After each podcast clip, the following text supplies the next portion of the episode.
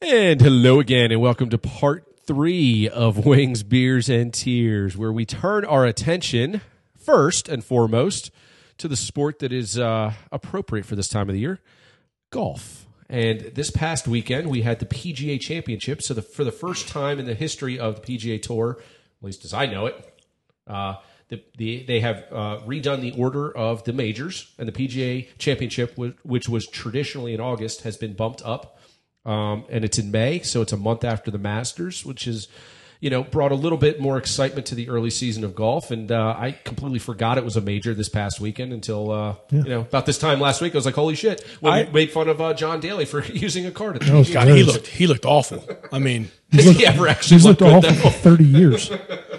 I thought the PGA was like the last major of the year. I thought it went it traditionally was. It, okay, it was because I was so I was confused because I was like, you usually are, but it's okay. Why isn't why why why is this the, is this the PGA? So what they're doing is now yes. they're going Masters in April, PGA in May, U.S. Open June, the British Open or the Open in July, and then they're going the FedEx Cup playoffs through I, August and September. I, I, feel like maybe he had said that at the beginning and I wasn't paying attention, and he just pretty much. Yeah, I mean, four months, four majors. That's the way it's going to be for a while now. I come from a broken home, guys. I'm sorry.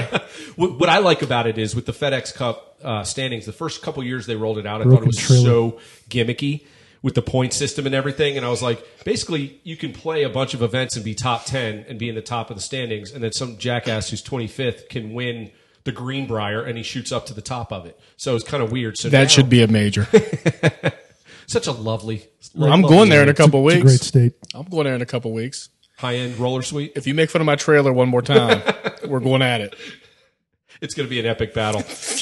I'll just keep talking over here. Um, in any event, so the PGA was won by uh, the, the muscle man himself, Brooks Koepka, who uh, did his best to, to choke it away a little bit on uh, Sunday. Uh, I, I use the word choke, but uh, the conditions Sunday were dreadful for scoring. Uh, nobody actually scored well, which is why, even though he didn't play great, there was DJ played as well as you could have on that course and made up about as much as uh, you know as could be expected, and still couldn't get there. He made a tournament out of it. That that rough at, at Bethpage is brutal.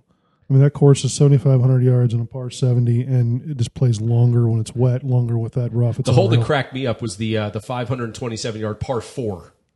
So you got to be kidding I would have been there in six. I would have lost six balls on the way up there. I would have just picked. I would have picked up from the fairway.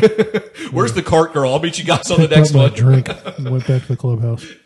So that's four majors for Brooks Koepka. It is, and he, that is. I mean, when Rory was winning all and uh, Spieth was winning theirs, they were all over the, the you know Sports Center and had all these endorsements and Koepka's like quiet, man.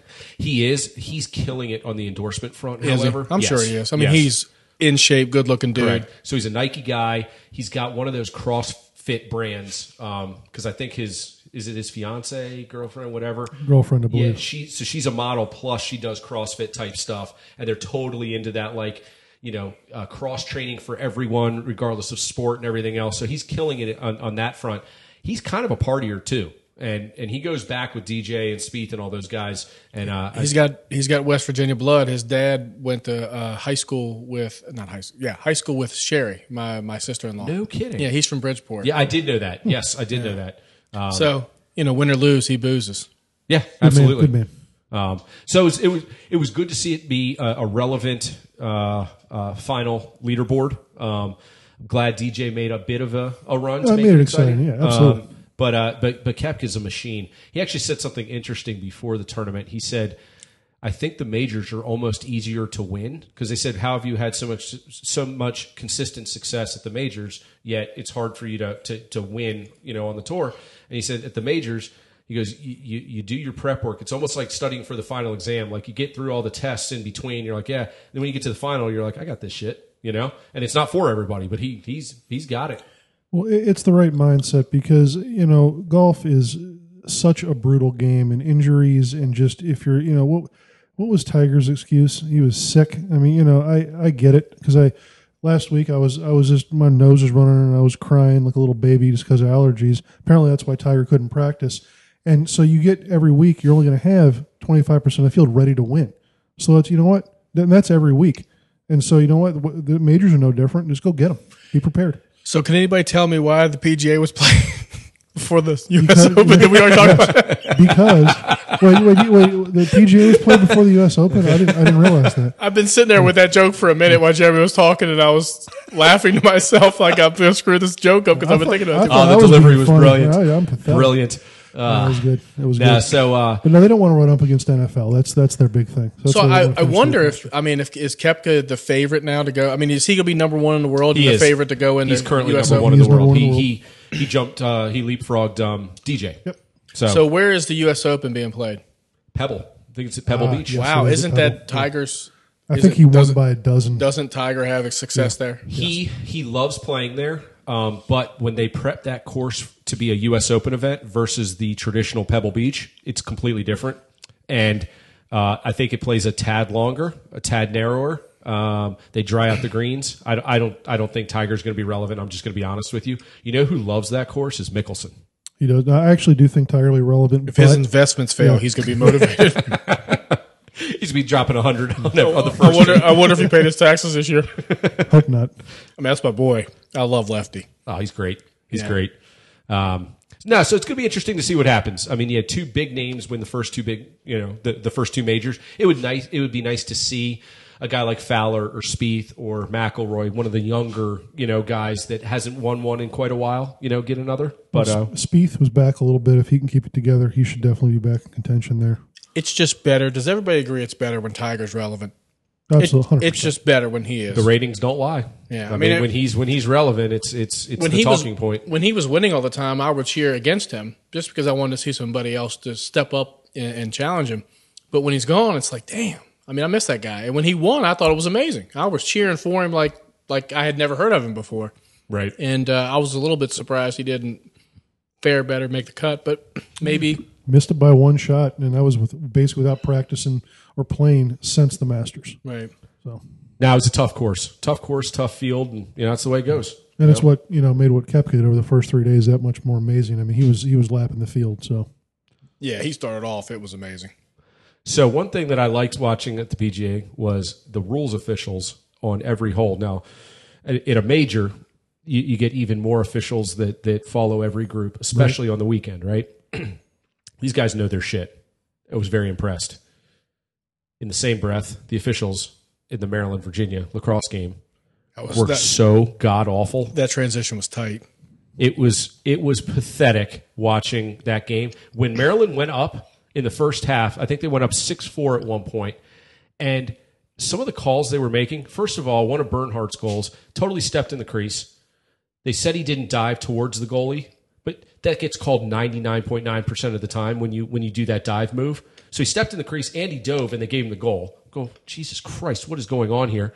Then they gave Virginia a goal after there, there was a loose ball push in front of the bench where the guy got shoved like 10 yards back into the into the into the bench and the ref blows the whistle we're like okay loose ball push and then he points to Virginia and Tillman and, and the coach Bernhardt for Maryland are standing there like what the fuck are we watching Virginia goes down and scores it was just like mayhem the whole time and then the game was decided partly because Maryland didn't D up correctly at the end no, let's just face it. I'm, we're Maryland guys, but you're up four goals with four minutes left. You don't fucking lose oh, they blew the lead. They're, uh, completely you know, blew it. But as Jeremy so aptly pointed out in our text conversation, it's amazing that Virginia won when they didn't score as many goals, Scored less goals. You know? won the game somehow. fewer goals. I don't know. I mean, I don't And know what they were looking at. It's pretty fuel. clear to me that it didn't go in. No, the ball the ball ricocheted 50 yards crossbar. backwards. Right. Uh, you know, and- 50 yards. well, as a as a diehard Maryland flan, flan that's good. Actually, wish I had He some. does like flan. I do love flan. It is delicious. Um, you know, I- I'm a completely biased Maryland, Maryland flan flan something or other, and um, you know, but it was worse that they blew a five goal lead. They didn't put on any pressure. It drives me nuts, Dude, was That- it shades of coddle for you? It wasn't shades of coddle because at least they got the double digits for Christ's sake. But Yeah, that's true. It wasn't like 7 to 4. but, but it, it was, you know, I don't know if you guys were watching the game, but when they were up 12-8, they let the clock run down. No problem because you got the new, you know, 80 second shot clock this season. And, but then, you know, one of the announcers was like, oh, they're going to dump it into the corner. There's, you know, I'm like, there's six seconds left. Get, they're going to get a shot. What is this asshole talking about? They dumped it into the corner. Did not even attempt the shot on goal. They did the classic prevent defense, you know, duck and cover and hold on it and, you know. I, I, you know, Tillman is as good as there is, but He really that's is. that honestly. If it's not on him, it's on his OC, and it was brutal. I love Tillman. I think the dude's absolutely brilliant with his. First of all, he's the best recruiter in the country. Second of all, well, it's easy to be a great recruiter at Maryland, but we've seen periods of time when they have not been the best, uh, have not gotten the best recruiting classes. Um, he's consistently top five. I mean, the guy's amazing. One thing that's really pissing me off about him, he carries his iPad around and he looks at it all the time. It's so pathetic looking. Like they'll, like two guys will like run into each other on defense, and the guys will go in and score, and he's like, "Hmm, look at my iPad." Like, uh, your two jackasses just ran into each other. Is Don't he, look at your Is he iPad. watching porn or what is he doing? over? God knows what he's doing. I hope it's not uh, analyzing the game because pathetic. Analytics at its worst, right? Pretty much, yeah, pretty much overthinking everything. So, in any event, that was very, very disappointing um, because I think they deserved the spot in the Final Four. Um, Well, first time Tillman's lost a quarterfinal, at least at Maryland, who's seven and zero or something like that. especially correct. especially given the opponent and the manner in which they lost. They had it won, You and that, that's the. UVA. I mean, if you lose by six goals, you know, okay, you, you know, right, to- but right. Wasn't your time. yeah, but- to to lose like that is is tough to swallow. Did you guys notice that PGA was played this weekend? Sorry, that's the last joke. I, I, I didn't. What, what sport was was that? Just I, I thought it was that a- after the U.S. Open. I don't Is know. that a curling? Is that, I'm not sure. the, the PGA of curling. Oh, Jesus. well, hopefully next time we won't have uh, we won't have any more lacrosse talk. At least it hit home for us. But uh, God, that, that game really did piss me off. Um, uh, but I, you know what I'm looking forward to as we get into the the the the lean sports summer months is is looking at how our uh, college football teams are going to shape up because that's going to be some good fodder right there, baby. And I, I maintain we need to get Jeff or or another West Virginia uh, representative. On No, we here. don't. We have me. That's all we need.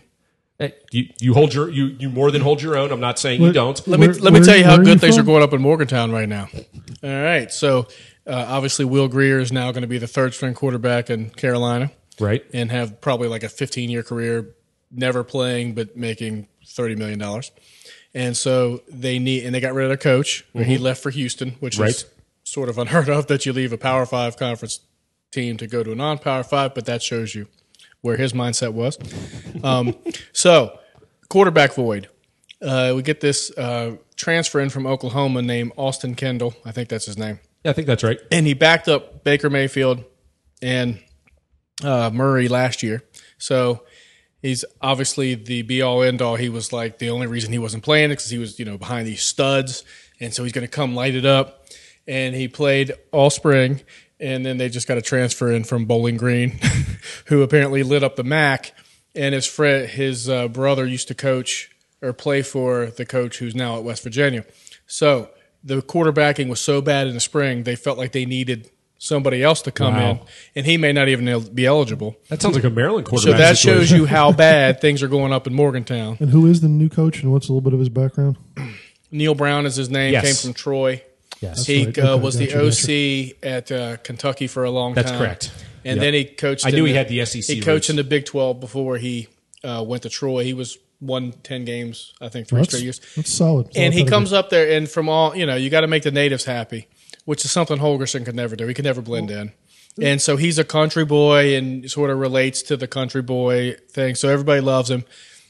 It's going to be a shit show this year. It's going to be bad. If they, if they're if they're bowl eligible, it's a it's a uh, it's a victory in Well, and you, of itself. you can't be a head coach at a big time sport there without either making trouble in a casino or throwing up out the side of your car, you know, on the way home from the bar. So I don't know how's this guy going to fit in. There is no he is he's the antithesis of Bobby Huggins from what I understand. He is a good down home guy. I mean, Huggins is uh, if he makes it to next basketball season, I'll be surprised. Dude, I, I I was glad he made it off the court. You know, for all the games last year. God, he had his little stool. The he doesn't even sit on it. He like leans on it. I'm like, oh, the greatest shit. Bobby. Huggins story you'll ever hear is he was coaching a game and he had like a, a mini heart attack. Right, he falls Can't on believe I'm fucking laughing at this. he falls on one. Well, he's it- still alive. It's okay. He falls on one knee, and everybody's going around. He looks at the ref and goes, "You did this to me."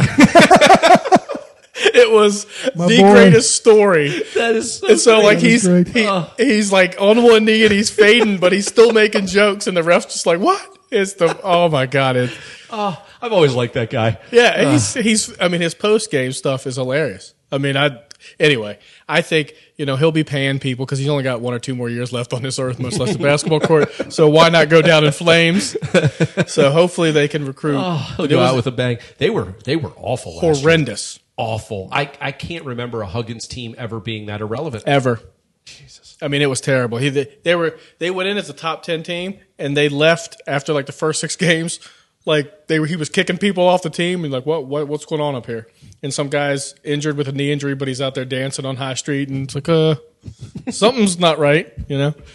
Uh, well, this should be a good summer of college sports because uh, I'm ever the optimist with my Terps, and uh, I'm, I'm feeling the Locksley love, man. You're not on pro. Maryland's not on probation yet. Not yet. They might be Oh, the next time we pod. Who knows? We'll see. With any luck, no. But hey, Hey, with any luck, Mitch and, and Wallace Loh have gotten together again, and Mitch will just punch him in the face. I'm t- you know, I, I know you wanted to get Mitch on this podcast. We have to bring both of those guys in to duke it out. I, I don't want Loh in here because, according to Mitch, he just spits on everyone. Yeah, but I think. I mean, Locksley's bringing in some talent though, man. Oh, Dude, yeah. He's, Oh, yeah. he's doing it. yeah, he's he's, doing bringing in some talent. Ah, so that's what we'll start with next time, boys. Till then, thank you for uh, hanging with us again, and uh, we will see you guys on the flip side. Hey, the PGA was played last week. Peace. peace, boys.